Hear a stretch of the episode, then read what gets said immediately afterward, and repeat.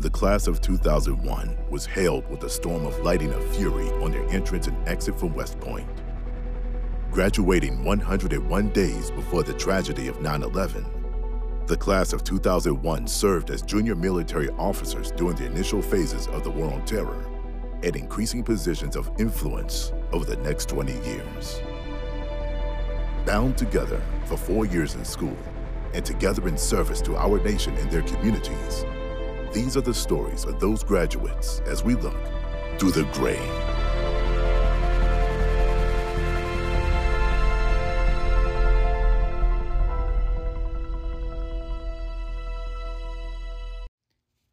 During this podcast, we'll be speaking with Laura McKenna. As a warning to our listeners, we'll be covering some sensitive subjects related to her personal experiences at West Point, including military sexual assault, also known as MST. The content could be triggering for some. Many men and women have experienced sexual assault and harassment in the military. West Point has never been immune to these challenges. Laura will share her story as she knows it, and we appreciate her willingness to share something deeply personal.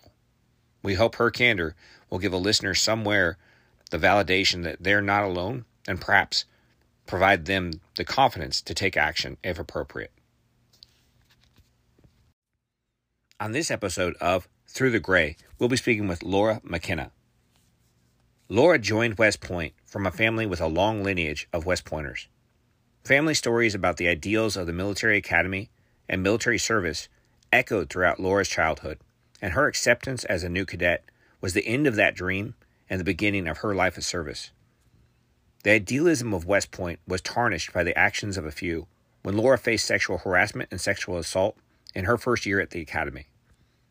Laura's grit, family support, and peers helped her turn the corner on her experience and graduate from West Point. But the pain lingered. Laura lived a double life. A life of high performance and high achievement on the outside, while struggling with self-doubt and anxiety on the inside. It was only when she was able to be herself and not the person that pain had turned her into that Laura was able to break down that barrier to peace. This is her story. Through the Gray has its first sponsor, Urban Industrial Northwest. Urban Industrial Northwest is owned and operated by my childhood friend, Greg Hostetter. Greg and I grew up playing in the woods and hit each other with sticks. I joined the military and Greg joined the trades. We both love the outdoors and the Pacific Northwest. Please visit his site and see the amazing work he and his team are creating. Urban Industrial Northwest is a furniture and fabrication company specializing in handcrafted products using heritage lumber deconstructed by architectural salvage companies from structures dating back to the late 1800s to early 1900s.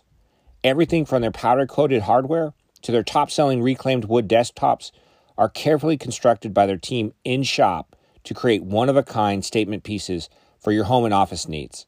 Check them out on their Etsy store, Facebook, and Instagram, or give them a call at 360-703-6936. And mention this ad for a 20% military discount on your order. And to top it off, shipping is free straight to your door nationwide. Urban Industrial Northwest, giving wood a third life from tree to structure to an awesome piece of furniture. Welcome to Through the Gray. We're with Laura McKenna. How are you doing today, Laura? I'm awesome, Joe. How are you? Excellent. First question, why West Point? I knew from a really young age that I wanted to go to West Point. Like the earliest memory that I have of wanting to go to West Point, I think I was 5 years old. My dad is a West Point grad. He's class of 1968. My grandfather, so my mom's dad, is class of 1945. He was one of very few, I want to say there were only 8 enlisted soldiers who came to West Point. Now it's fairly common, but then it was really unique, and he actually got hazed a lot for it. He was a sergeant when he showed up to West Point, my grandfather, class of 45. So it was in my life. My dad served on active duty for 24 years in the Army. We were stationed at West Point multiple times.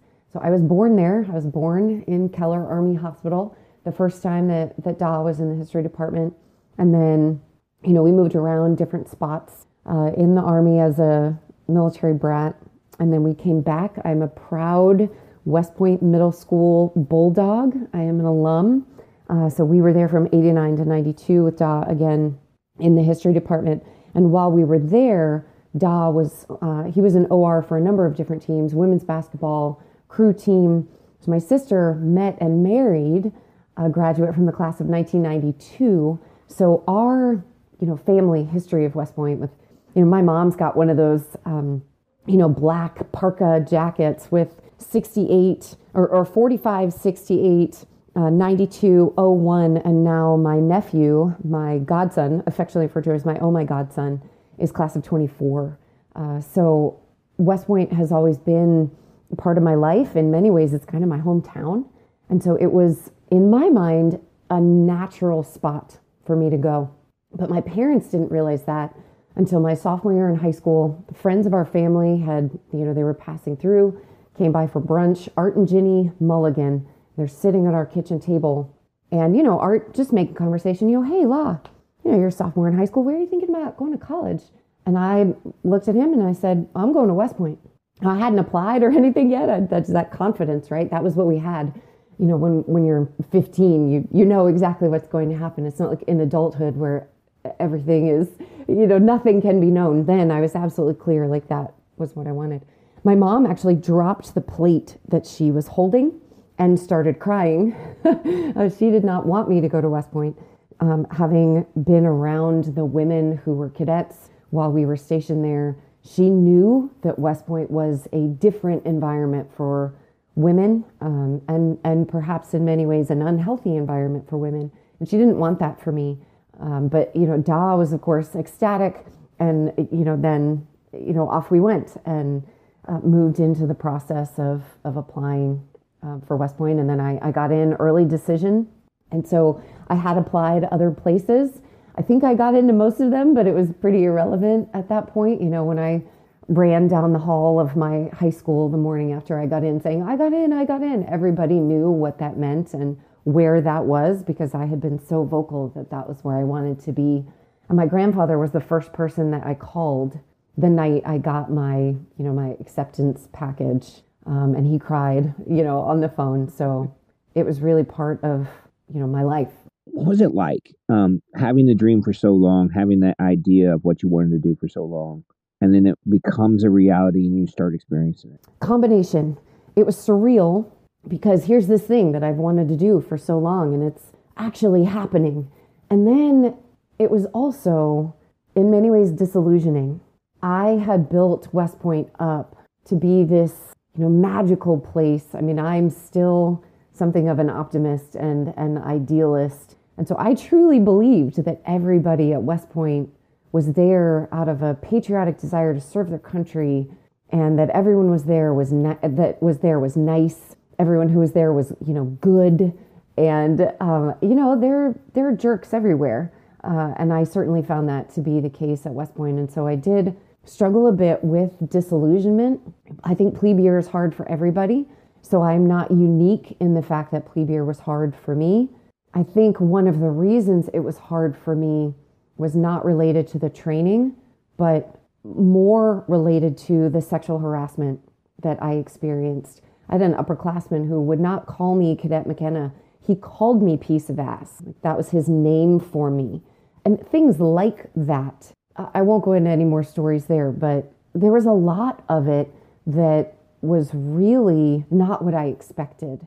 It was not a positive culture of, you know, of honor and integrity and respect for one another, that in a culture that built trust. And so that was very disillusioning for me, to be in a culture that in many ways, between being sexually harassed and also sexually assaulted, but in many ways came at me in a way that I think taught me that who I am innately was somehow bad or wrong. So when I gained 3 pounds during Beast Barracks, I weighed 115. I was teeny tiny when I came in. I weighed 118 at the end of Beast Barracks.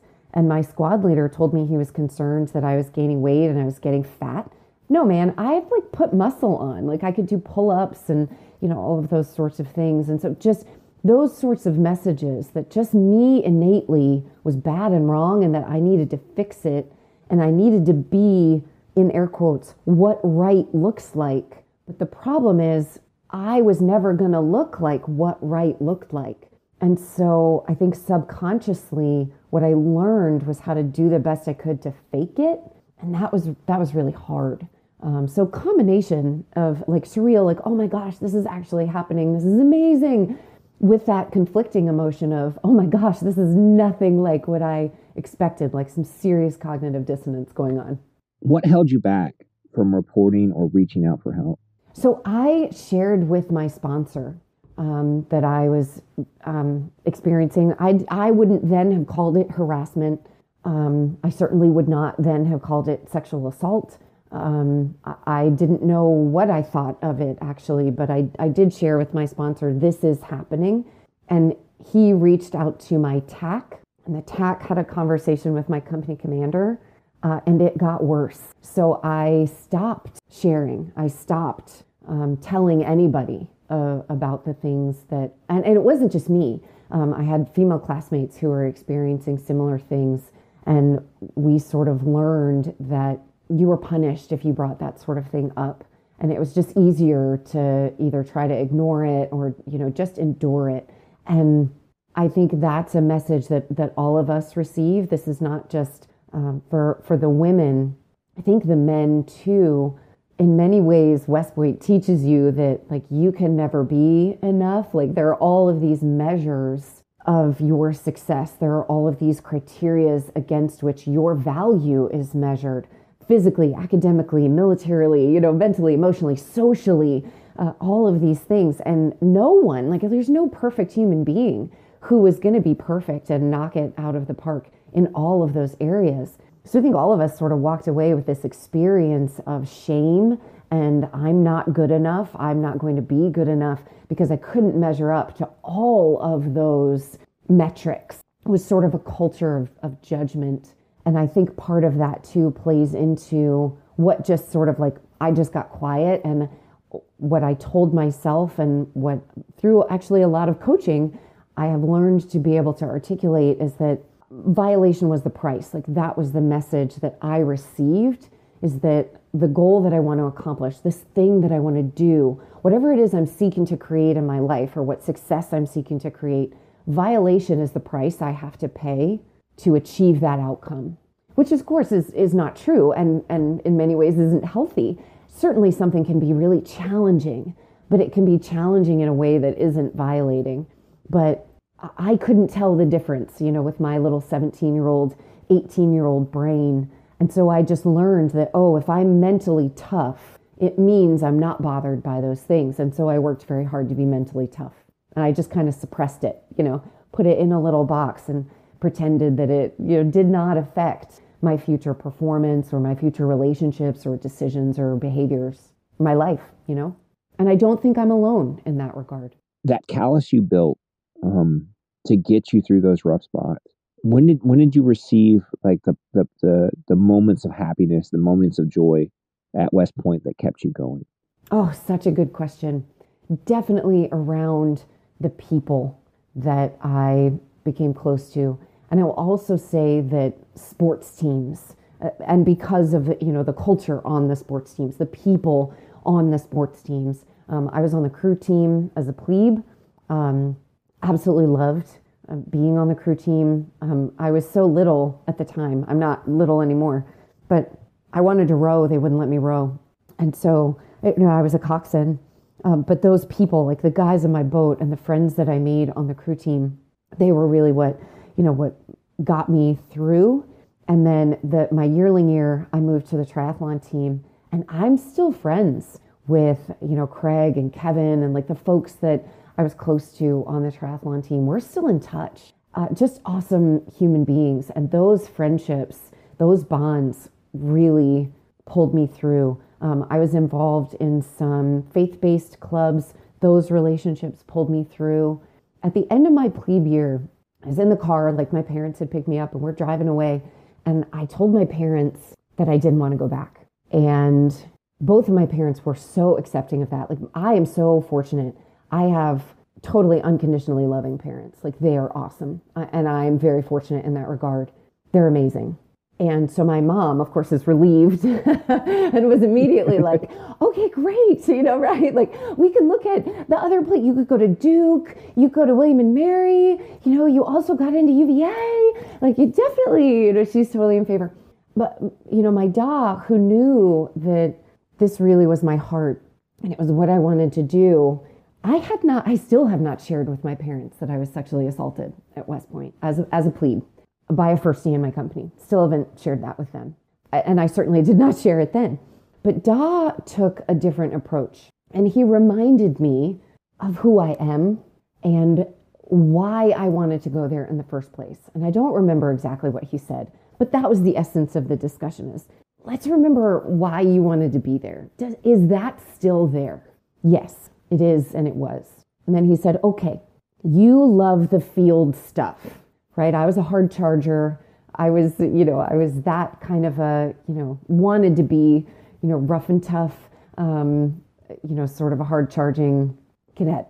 And so he said, just go to the field, go to Buckner, do Buckner. You loved Beast. And I did. I was weird. I loved Beast. I loved all the field time. I loved the bayonet assault course. Like, I was a weirdo. And he knew that. And so he just reminded me of that. Go to Buckner. And if you, even after Buckner, you decide that you don't want to stay, then okay, and we'll do what's next. We'll find what's next for you, and we'll support you 100%. So I took that advice and I went to Buckner, and I will tell you, pretty much the Army football team saved my experience at West Point. As funny as that sounds, I happened to be, you know, little 118-pound Laura. I don't know how this happened. I happened to be assigned to one of the football like companies, and I don't know if they still do it this way, but they would put like all of the athletes that needed more food, like all the big boys, they'd put them all in the same organization because logistically they were easier to feed. So I don't know how this happened. I had an eating disorder as a plebe, right? So at recognition, I weighed 98 pounds. And I think that's just another manifestation of the stress that I was under because of the environment that we were all in. And that's just how it manifested for me. I think it manifested differently for different folks. But I felt so like out of control, and there was so little that I had any power over, even my own body and the way people treated me, you know, based on those violations I was experiencing. I've always been a very disciplined person, and so that I could control. I could control how disciplined I am around this thing, which was food. And so I didn't eat. I was anorexic, and that was the thing that I could control. And so, you know, 98 pounds at recognition. And maybe that's why. Maybe somebody somewhere made a connection and was like, for the love of God, put this teeny tiny girl, which I'm not that teeny tiny. I was just, you know, I needed to put some weight on.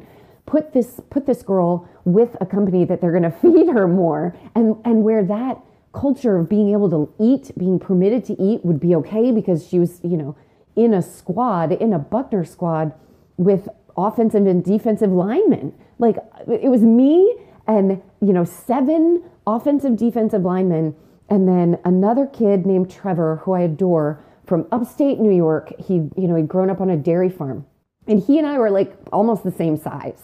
And then, you know, 7 linemen. And so we got so much food.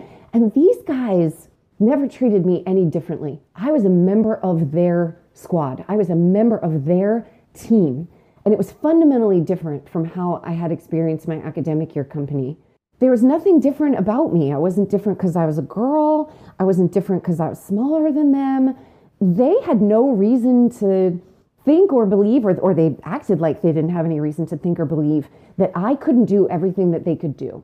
And so I got to carry the 60, just like they carried the 60. And I would carry the 249, just like they would carry the 249. They treated me like one of their own, like I was their sister. I was part of their family. And that experience made me decide I could stay at West Point. Those big boys from the Army offensive and defensive lines made me feel like a member of a team, which is what the Army is. We're teams. And so that fundamentally changed my experience at West Point and made me decide that I could stay. When you went back to the academic year and you left that team at Buckner, had you changed? Had the condition changed? Oh, such a good question. What was that next year like? Yeah, I think neither and both. So I think that experience made enough of a shift in me that I could approach the challenges being back in my academic year company that I could not have survived, overcome without that experience. So yes, I definitely think there was a shift in me. I also think that some of the firsties that had perpetuated that culture in our academic year company left. And so the culture in the company was different. You know, the cows that then became firsties, they led the organization differently. And I mean, we know, having been part of organizations, having led organizations, that the leader really sets the tone and the organization adopts the personality of the leader. And we had great company commanders that year. We had great first sergeants that year. We had great platoon leaders and great platoon sergeants. And so I was a team leader under a great squad leader and under a great platoon sergeant.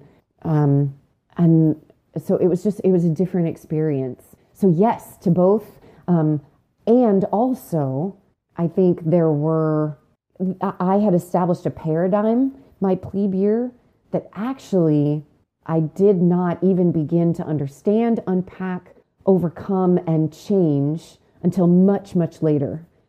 Actually, not until I got out of the Army in 2014 and kept bumping up against, you know, limiting beliefs or relational issues or feelings that I didn't understand that were interfering with my ability to transition from the Army and sort of adopt a new identity as a veteran in the corporate world.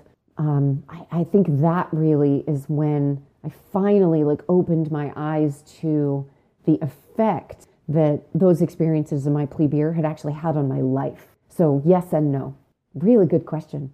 The change after Buckner and that new perspective, as well as your positive experiences in triathlon and crew. How was the rest of your time at West Point? Sort of a blur, which is weird. You know, I have highlights. Like, I think my favorite experience from my first year was I played on the women's flag football team. And man, I loved those friendships, those women that were on that team with me that, you know, we're still in touch. We might not be close friends, but we're still in touch. Like, that was such a highlight of that experience. And then, you know, being a history major, I loved being a history major. And, you know, I'm a self-proclaimed nerd, totally a nerd. And so I really dug into my studies. I struggled a lot with, you know, with the math and the sciences. I don't know how I even passed statistics, you know, yearling year, no idea, which is funny because when I took statistics in grad school, I got an A, and I don't know why that is. Like, why was it so hard for me then? Who knows, man, who knows? But yeah, the rest of the time was sort of just a blur of like academics and, you know, challenges and, you know, retreat experiences that I went on with the faith-based groups that I was in. And, you know, I had a boyfriend as a cadet who I eventually married.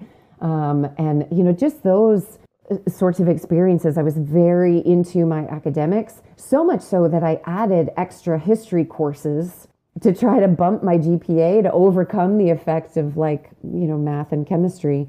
So yeah, it was really a mix, but also sort of a blur, which is strange. Like, how was I not fully present for more of that? I'm not sure. You know, there's so much that, you know, I remember, and then so much that I actually don't remember.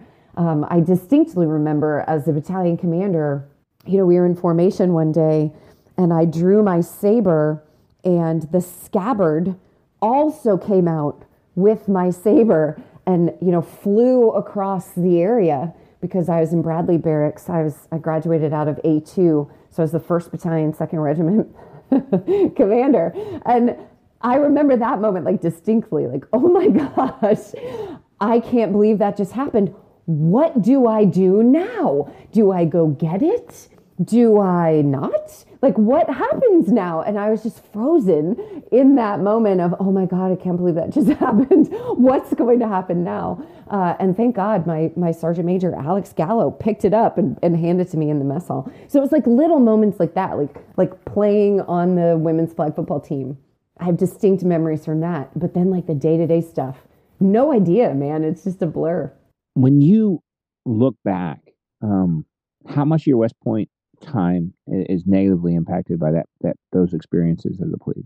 I think so much, which is really, that makes me sad. I was at a class reunion and one of my female classmates and I were just walking to the mess hall. We had not been close friends as cadets. And she brought that up. She said, you know, I really feel like everything we experience as women separated us from one another. Like, it's like we were all working so hard to gain access to the main group. And we all felt like outsiders individually as women cadets. And I was a woman cadet. I am a woman. So maybe that was also an experience that the men had, that you were also just trying to gain access to like the inner group where there was belonging and acceptance and respect and success. But she shared with me, like, we felt so much like those outsiders that we didn't focus on bonding enough with one another because we were so focused on just achieving that outcome instead of really like being there for each other. And I really resonated with that when she shared that, because I felt very lonely as a cadet. I remember feeling very alone and very disconnected, even from my other female classmates. And to learn that I was not alone in having felt that way was huge for me and for her. And she and I have talked about it since then. And now, you know, we are very deliberately building community within our class, within our women classmates. And, you know, and across West Point women, you know, in general, and across, you know, just connecting into the Long Gray Line, which is why I love that you have a podcast like this one. This is so powerful. But I really feel like what I experienced as a plebe, the sexual harassment, the sexual assault, it taught me to believe something about myself and about my environment that was not necessarily true. And it created a barrier between me and the humans around me. And I regret that. It makes me really sad.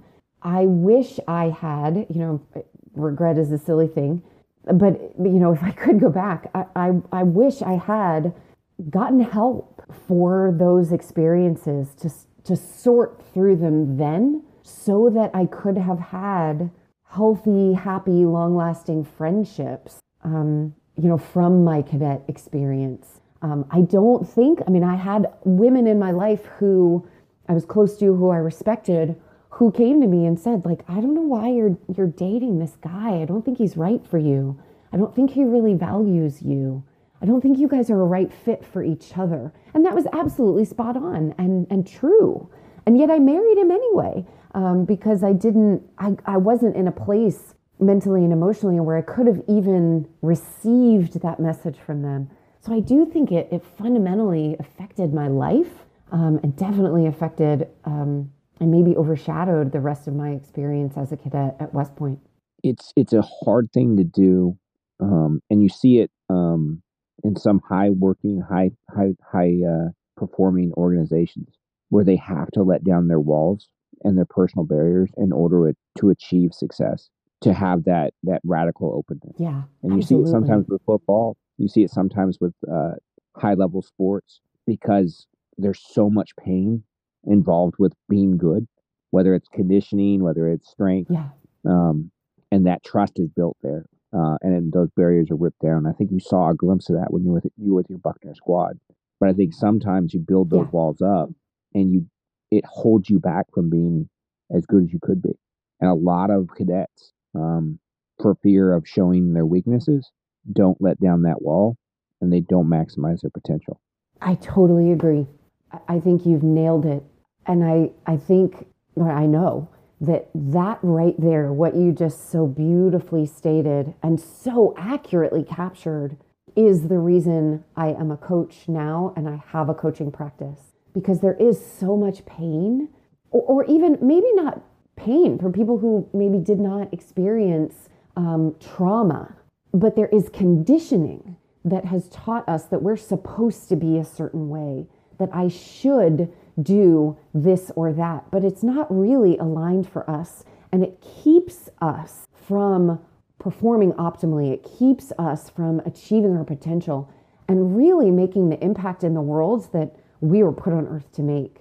And so that's what I do now as a coach. That's a foundational aspect of my practice, is this community of veteran women who are bonded to one another, or creating a space where we can be vulnerable and we can talk about those hard things, that conditioning we experienced, maybe the trauma we experienced, the things that we put walls around that are keeping us from being at our best and really optimally contributing. But we need that bond. We need community. We need the other people to create that safe space for us to be able to open that up and really dig in to the things that made us do what we do now, and affected how we think and behave, and affected what we decide. It's absolutely huge. You're totally spot on. You become a military police officer, and at the time, it's one of the few branches where you had combat arms-like requirements, and you had mixed genders working side by side. Men, women, soldiers doing complex tasks together.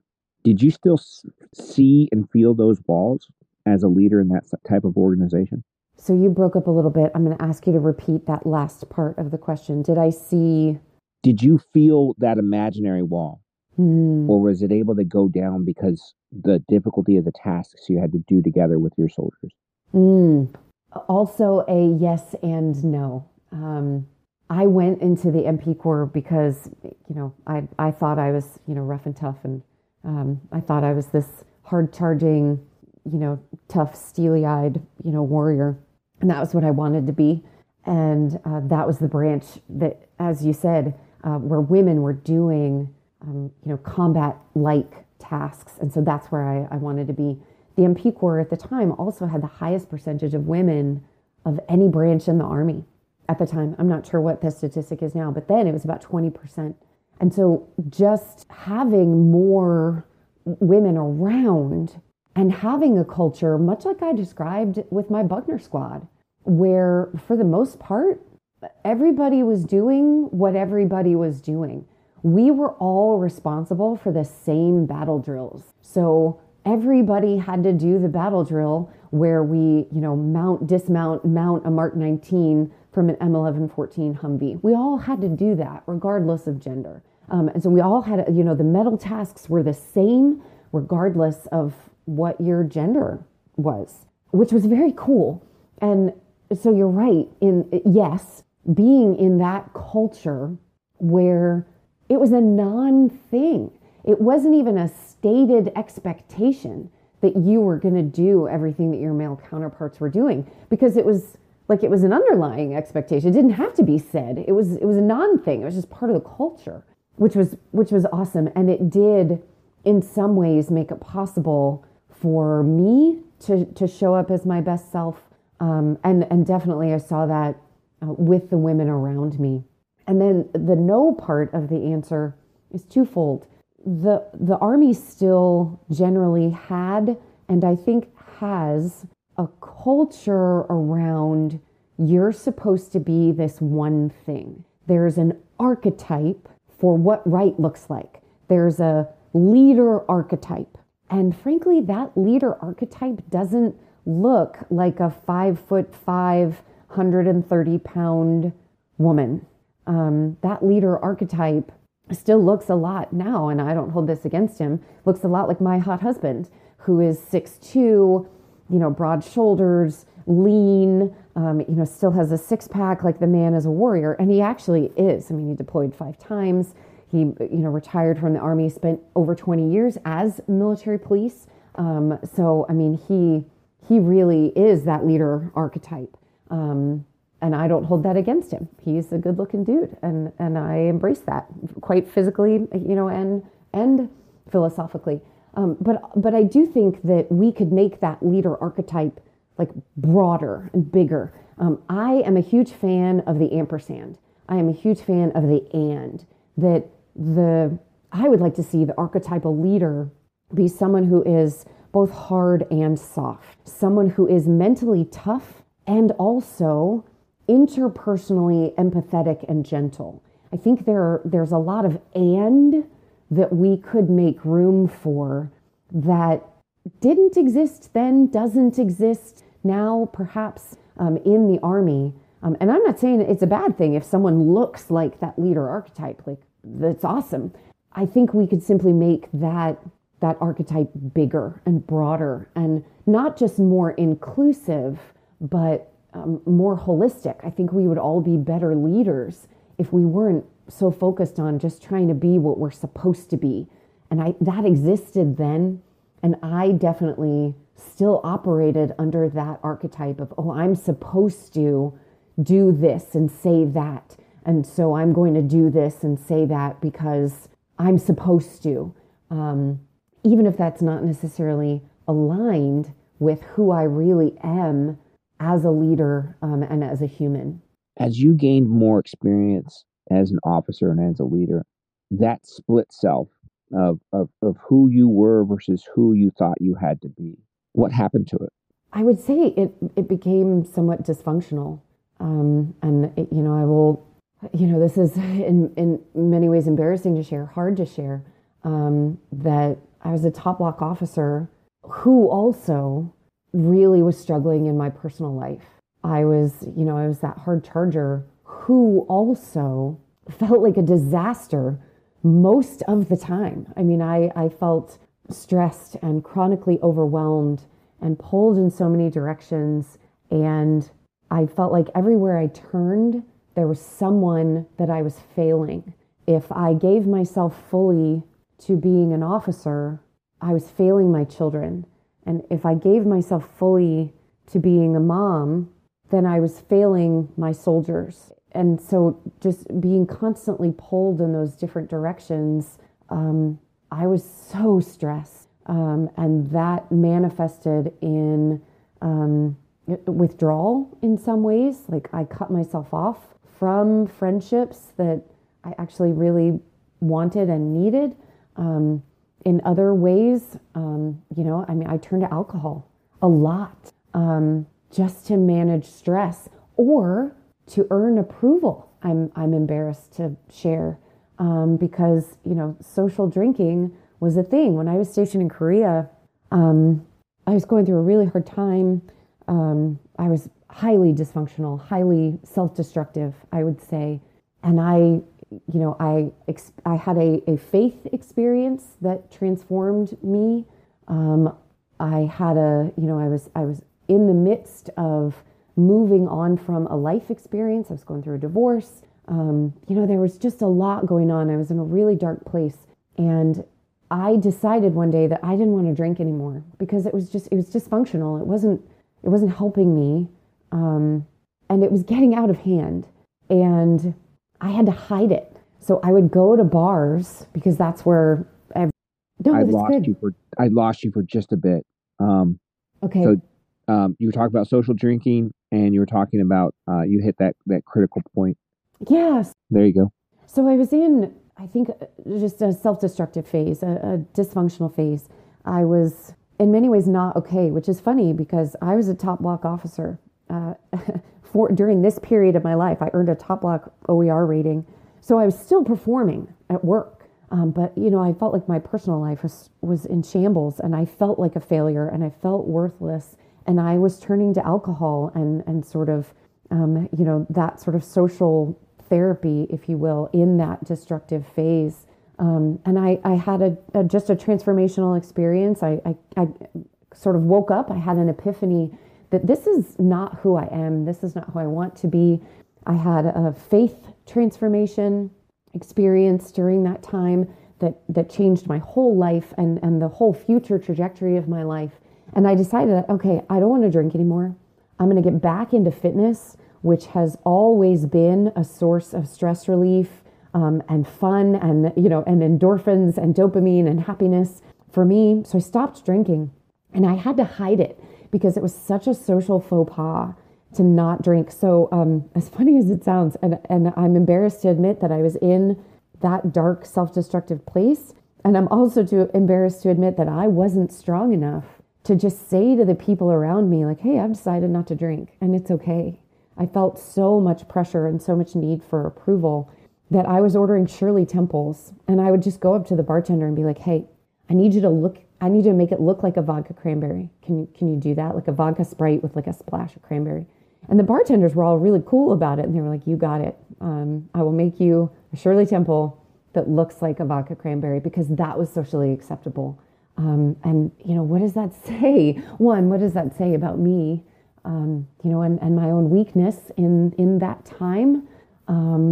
But what does that also say about the culture of the organization that I was in, that I didn't have the space to say, I'm not going to drink anymore because it's dysfunctional. It's become dysfunctional for me in my life. At that time also, I did have a small group of close friends who really pulled me through that. And they, in our little group, they did not care whether I was drinking or not. And so there was still that small group of good friends who supported, you know, hey, I'm going to start training for triathlons again. So I'm not going to stay out until 2 a.m., you know, getting shit-faced, because I'm going to do a brick workout in the morning and I need to be ready for that. And they got it, and they supported that. So I think it really does come down to people in both ways. It's the people that create the toxic social pressures, and it's the people that create the space for healing and transformation and moving forward and creating alignment in your life. Leaving. I can't even remember what the question was that I was answering, but yeah. Leaving South Korea and going to West Point, and you've started this journey. What was the impact of going back as an instructor to West Point and helping you continue on with this journey that you started? Oh, it was huge. So I feel like there's a clear divider in the chapters of my life. Like I had my life pre-Korea and in Korea, and then I had my life grad school and forward. And I, in many ways, I feel like the real me started to show up in June of 2009 when I started grad school.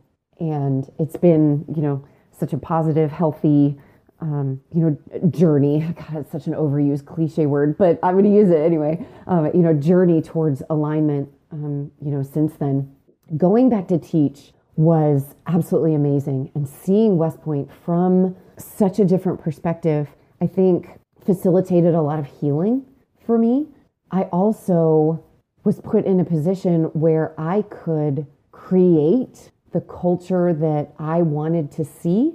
And I could also mentor both male and female cadets, men and women, in ways that I hope impacted their lives, and I hope positively impacted the Army and the people that those now captains are leading in the Army today. It was very cool being back at West Point. Talk me through what you did. Yeah, so I was in the Department of Physical Education, which everybody thinks is just a haze. But no, we really are using physicality. We're using sports and physical training as the means by which to teach personal and organizational leadership. And that was how I saw it. It was an opportunity. I taught survival swimming and combatives, and then I had some lifetime sports. I taught strength development, I taught skiing, and I taught judo as my sort of extracurricular instructor courses. And so if you look at being physical, I mean, combat is physical, being the Army is physical, and being physical in a way that, you know, empowers you to execute your mission, that requires a mental skill set.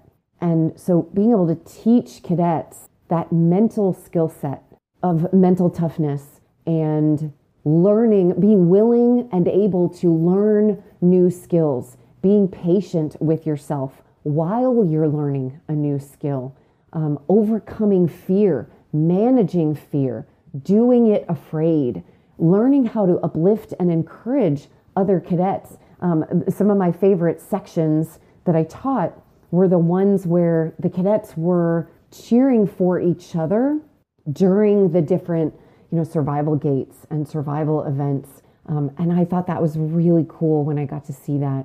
I feel like my Army career had interwoven with it. Motherhood was really interwoven with my military career. And, I tell the story of, going to the flight line, and I would carry my flight bag and my breast pump because I went through flight school with a 4-year-old and an infant on the breast. And that was just the reality of my life. I think for women, maybe for many military parents, but my experience has been that this is mostly for women, that there's an intersection of your personal and professional life. There is no separation because, you're bringing your personal self with you to the field. We have our periods even when we're in the field. There's an intersection of my personal and professional life. It's not personal that I'm talking about this. It's something we have to figure out professionally, bringing my breast pump with me to work where there's no space for me to pump. And, I have to just curl up on the floor of a Vietnam era, flight school bathroom because there just isn't any other place for me to do that. There's that intersection. And it was very cool as an instructor at West Point to be able to show my cadets that there's also an intersection of their personal and professional lives. And to show them also what it looks like to have a woman leader that is their instructor, is their leader, that they respect, that they're asking for mentorship, that's not weird. It's not weird to have a woman leader in your organization who's also a mom. And so that was those were some really, really neat experiences. And so you have that reinforcing experience there at West Point. What drove the decision to leave the military? Absolutely, my family drove the decision to leave the military. 100% my children. It was for my children that I got out. That's probably a shorter answer to that question, but it just, my kids didn't want me to deploy again. They were really tired of moving. It was really, really hard on my family life to be in the Army. And that wasn't something that I wanted for us anymore. I wanted us to have a calm, predictable, consistent family routine. I wanted my kids to have a hometown. I wanted some normalcy for my children and for my family life. And we had not experienced that in the military. I think perhaps we could have. My husband and I are coming up on our 11-year anniversary. And he talks all the time about how much he regrets that I got out of the Army. He was so looking forward to being my FRG leader. And he was so looking forward to being the support that I needed from a spouse while on active duty that I didn't have. For most of my time in the Army, I was a single mom, whether I was geographically a single mom or, legally and literally a single mom. And that was really, really hard on all of us, on me, on the kids. And I was tired of it, and my kids were tired of it. And we wanted something different for our life than that stress and, craziness and inconsistency and lack of predictability.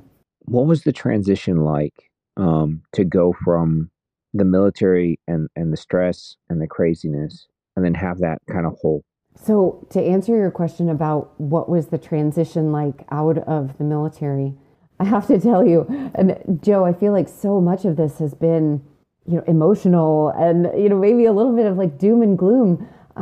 But my transition from the military was awful. It was terrible. And it's part of why I am so passionate about equipping and empowering veterans who are transitioning to the civilian world, because it was awful. I mean, I I would have nervous breakdowns on my drive to work, panic attacks in the parking lot. I have to talk myself into the building.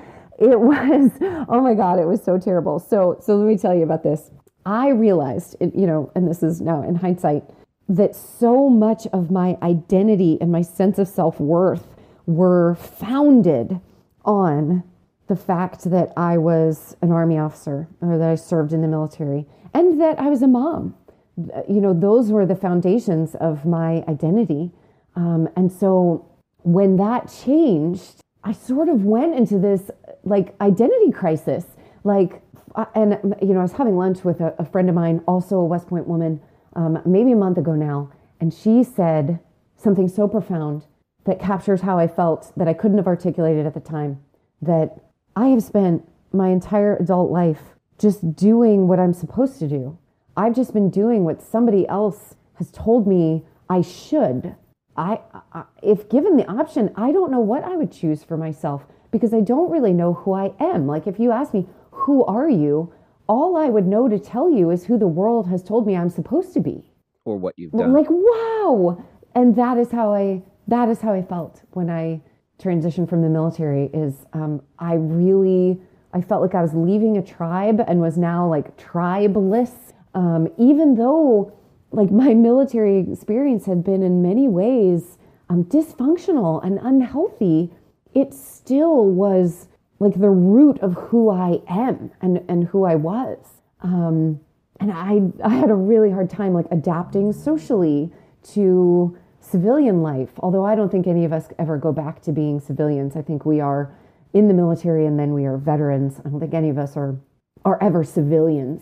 But definitely the transition to the corporate world, man, that was not a language that I knew how to speak. Like I felt lost. I felt so alone and just, you know, stressed. So, but that also, and this is, I think, just awesome and such a great, great thing that we can take those experiences where we realize, oh my gosh, my identity and sense of self-worth are founded on these things. And now these things are either different or they've gone away entirely. Now I get to choose a new identity. I get to decide who I am and what I want to do with my life. That's an incredibly painful experience, but so much goodness can come out of that crisis. And out of that stress of the transition and this huge shift. So now with that clarity that, oh, that's why I'm so stressed the F out is I don't really know who I am anymore without that community and that identity. Now I get to shape this new thing. Now I get to decide and know and make decisions based on what is really aligned for me. And I get to use my talents, my spiritual giftings, my skill set, my experiences, my passions in a way that is aligned with the impact that I want to make in the world and what I want for my day-to-day life, what I want for my relationships and, you know, really my sense of purpose. And I would not have come into that alignment without the, you know, complete total breakdown of, and just, you know, awful experience of transitioning out of the military. So, you know, we think of alignment as being this like, you know, fun sort of easy thing. Like, no, it requires grit and it requires, you know, the mental toughness to not just move into, all right, now I'm going to go to this thing and now I'm going to move on to what this next set of people tells me I'm supposed to be. But I'm gonna decide for myself at this point who I am. I'm gonna learn who I am and who I always was. I'm gonna deal with the trauma and the pain and the conditioning. I'm gonna decide whether that conditioning is actually true. Do I believe things that are not true, that are forming my experience of the now? So yeah, it sucked, man. It was terrible. That being said, it has created some awesome stuff in my life since then. I went through one of those, I went through Orion, you know, one of the like JMO transition companies. I was a major when I was getting out. And so they placed me in a spot that was like not a good environment for me at all. Like not, it wasn't toxic. It just wasn't what I was meant to be doing. And I felt out of, I was a fish out of water from day one. I was out of place. But had I not experienced that, I wouldn't have realized that, oh no, I have this specific set of talents that I am meant to use in the world. I think as Army officers, we are so versatile in our skill set that we're like, yeah, I can do literally anything. And we can, but we lose sight of the fact that our operating system is still consistent. Even if I'm doing logistics or if I'm doing operations, like I was a brigade S3 planner and I was a brigade logistics officer and I was an adjutant and doing personnel stuff. Like I've led people as a platoon leader, as a company commander. I've done all of these things, but I was doing that within this operating system that has, you know, sort of a code of behavior and an underlying set of values. There's none of that when you transition to the corporate world. Like there's none of that consistency in the operating system. And so it's very different. And you realize like, oh, I could be a generalist and good at all of this, but I have these specific gifts and I want to operate in my zone of genius, not just in my zone of excellence or in my zone of competence, but I want to do what I'm uniquely equipped to give to the world, and I want to contribute in this way. And it's very cool. How long did it take you to get there? Several years. Yeah. So I would say my first 2 years out of the Army were really just, you know, gnashing of teeth and a whole lot of crying, And then I went to work to solve the problem. I engaged with multiple coaches who helped me to realize why I do what I do and why I am experiencing the world right now the way I was experiencing the world at that time. It was because of those beliefs that I held about myself and the world that I was perpetuating, that I didn't know I could choose differently, I could create differently, and I could live in alignment with who I really am. So yeah, it took several years. I would say probably upwards of 5 or 6. And then, you know, recently, so 2020 was when I founded my own coaching practice for alignment coaching. Prior to that, I worked with an amazing organization called Talentism as an executive clarity coach. And, you know, that was really a formative experience, you know, for me, both honing my skill set as a coach, but also coming into that awareness for me and you know, moving into my own personal alignment. At the end of that transition and the movement into this new opportunity, how do you define success going forward? Oh, that's so good. Such a great question. So success for me looks like I have clarity. I feel bonded as a member of a community. And, you know, I am socially healthy. I have friends that I'm close to, that I love, that are close to me. I feel like I belong, you know, within a community. I have energy. Also through that process of what I described, I hardcore had a burnout experience. I mean, my body just like stopped functioning. And I had several health issues while I was on active duty. But after transitioning from the Army, it was like my body, you know, #justno, you know, to me.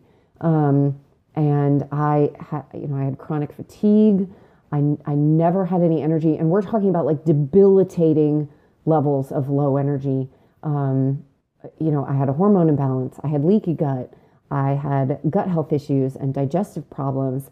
I had multiple chronic inflammatory disorders that just absolutely destroyed my health and my energy. And you think, like, I was a DPE instructor, right? I'm supposed to be like the pinnacle of health, supposed to be, right? There it is, the pinnacle of health and fitness. And so I didn't want to tell anybody that I was struggling the way that I was struggling with my health and with my energy, because that would have been inconsistent with what I'm supposed to be. But I burned out physiologically, like physically my health was a disaster during those several years after I transitioned from the Army. And so a big part of success now is being healthy. And so I have wellness practices. You know, I eat a certain way. I exercise. I'm a CrossFitter. I love to work out. People laugh at me because I'm so deliberate and diligent about sleep. Like, do not text me after 8 p.m., man. I'm already in bed. But I get up at 4:15, because that's just how, that's the rhythm that I want. And that's what I know that I need. And so honoring that is what success, looks like for me. So it's that clarity, it's, it's community, it's energy. And then it's, what I have said, like using my gifts and talents and my skill set and my experiences in a way that makes a positive impact is huge for me. Like that's the definition of success. I want to use the talents that my creator invested in me to get my creator a return on that investment and make a difference in not just in my life, but in other people's lives. Like I want to love my life while also making a difference. Like that's success. As we wrap this up, what is the main point you want to communicate to the class about your experience, both in the military and at West Point, going forward? I think the number one thing, the first thing that comes to mind, and I think the top of my heart, is we need each other. When you and I were talking before, you shared that all of our experiences have been so different. Our stories are different, but they rhyme. We have a connectedness that I really want to see us embrace, not just as a class, but as fellow West Pointers, as military service members, as veterans. I really think we need each other. I could not have come into my own personal alignment without the help and love and support of other people, one of whom is my sister. And, during that sort of self-destructive period, she quite literally took me by my shoulders and shook me and said, like, this is not you. You are not negative and hostile and angry. The sister that I have is cheerful and annoyingly optimistic. Like, you are annoyingly cheerful and positive and, dorky and nerdy. This is not you. You have to choose to be you and not what this pain has turned you into. And that's another human coming into my life. And I'm not kidding. She quite literally took me by my shoulders, Joe, and shook me. And, sometimes we need that, but mostly we just need like a hug and a high five and a real conversation. Not like how do you like Arizona? Oh, how's, the Pacific Northwest? Like, no, we need like real conversations with one another. Hardcore, we need each other, because there was a lot of joy in our military careers, but there was also a lot of dysfunctional conditioning, and there was also some trauma and combat experiences that hurt us, and we need each other for that healing, and we need each other for the next phase of our lives. Like, I really feel like I am... This is so cliche, but like I've just started the best of my life. Like within the past several years, the best of my life just started. And I think that like we could create that for one another. That just because you got out of the Army, your life's not over. Like maybe your life has just started. Like this new chapter could be just as amazing as the last one, or it could be more amazing than the last one. And we need each other to, with those bonds and those friendships and the relationships to help each other create that. You just made me think about a great book that I read recently, From Strength to Strength. And it talks about that transition in your life where somewhere around 40, your ability to physically push through difficulty and muscle your way through doesn't exist anymore. And you have to think more deliberately and to continue to have that new redefined success, it has to be through relationships with other people, empowering, yes, training, and enabling. And if you don't accept that, and if you continue to struggle and you continue to hustle, you're fighting against the odds. Great book. Yeah, I will check it out because that really resonates. you know, our bodies can do it for so long. But, you know, I think you're right. I don't think it's just an age thing. I think it's also a wisdom thing, that it is an age thing around, like, you know, physiologically what we can continue to do and how hard we can continue to push. But I also think that there's a wisdom that comes from, you know, now having lived a good portion of life and seen a lot of things, and a maturity that not only can I not go 100 miles an hour with that high RPM, but I also kind of don't want to.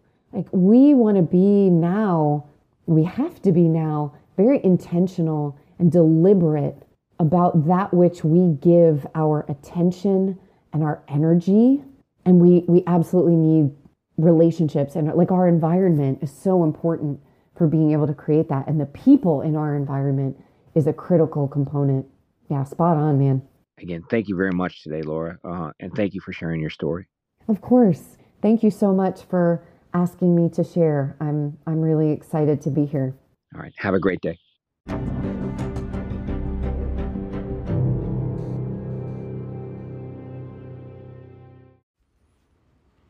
Thank you for listening to Through the Gray. If you like this episode, please give us 5 stars and follow our podcast. It helps us gain visibility and helps us share our stories.